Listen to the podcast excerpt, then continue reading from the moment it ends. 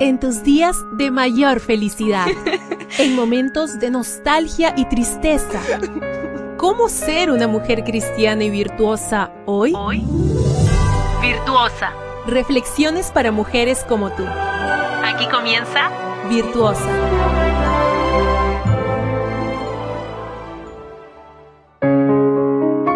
Llegamos a la mitad de la semana, esto significa que es día miércoles 20 de marzo. Hoy la meditación trae por título Cuando la razón es irracional, primera parte. Epicteto dijo no nos afecta lo que nos sucede, sino lo que nos decimos sobre lo que no sucede. Epicteto, filósofo del siglo I que fue esclavo durante su infancia, nos enseña un principio esencial para la vida cristiana. Lo derivamos de un relato que se cuenta sobre él, tal vez aumentando con el tiempo. Es difícil saber si cosas sucedidas hace dos mil años sucedieron tal como se cuentan, pero quedémonos con lo que podemos aprender.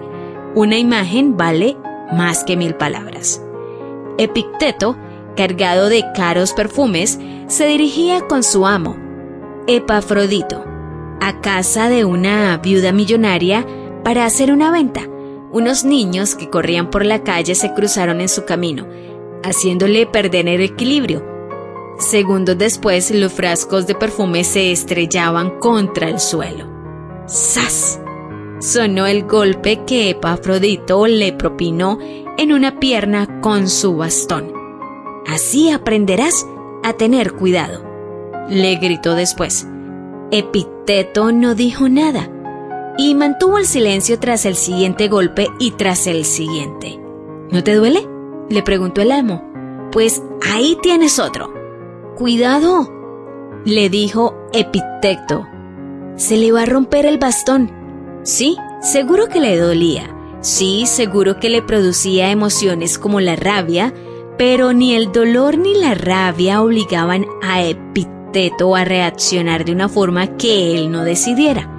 Sabía que los hechos externos provocan emociones internas, pero que entre unos y otros, antes de pasar a la acción, hay un filtro, los pensamientos. Esos estaban sometidos a su voluntad y no a la de quien pretendiera causarle daño. Para nosotras, las mujeres cristianas, la ecuación debiera ser siempre la misma, entre los hechos externos dolorosos que nos suceden y la emoción que nos generan internamente y que quiere provocarnos a reaccionar mal, hay un filtro, nuestros pensamientos, el diálogo interno que se produce en nuestra cabeza. Para crecer en Cristo debemos tenerlo esto claro. Somos humanas y como tal tenemos pensamientos humanos, pero antes de pasar a la acción, sometámoslo a Cristo que lo que hacemos y decimos sea en obediencia a sus principios. No son las emociones incómodas, difíciles e impredecibles las que condicionan tu vida, sino los pensamientos que tienes a causa de ellas. Permite que el Señor te enseñe a gestionarlos de manera que haga de ti una luz para otros, por como conserva siempre la paz interior. Somete todo pensamiento a Él, para que no te alejes de una obediencia racional a su palabra, obediencia fundamentada, por supuesto, en la fe. Yo me despido con 2 de Corintios 10:5. Todo pensamiento humano lo sometemos a Cristo para que lo obedezca a Él. Gracias por ser parte de Virtuosa, una reflexión diferente cada día. Tu apoyo en Dios nuestra roca fuerte y aliento para cada día, para que seas siempre virtuosa. Esta fue una presentación de Canaan Seven Day Adventist Church y DR Ministries.